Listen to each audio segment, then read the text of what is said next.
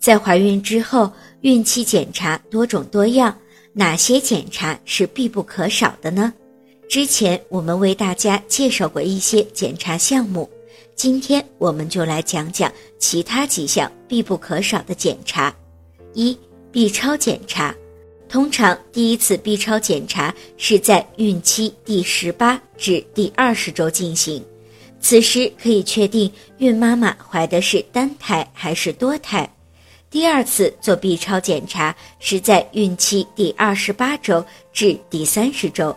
此时可以通过 B 超了解胎儿的发育情况，检查胎儿是否有体表畸形的情况，还能够对胎儿的位置以及羊水量有进一步的了解。第三次是在孕期第三十七周至第三十八周。此时做 B 超的目的是确定胎位、胎儿的大小、胎盘成熟度以及有无脐带缠绕胎儿脖颈等情况，并进行临产前的最后评估。二、脐血流的检查，脐血流的检查是通过多普勒仪进行的，和 B 超检查类似，主要是检查胎儿的血供情况，借此查看是否有宫内缺氧等问题。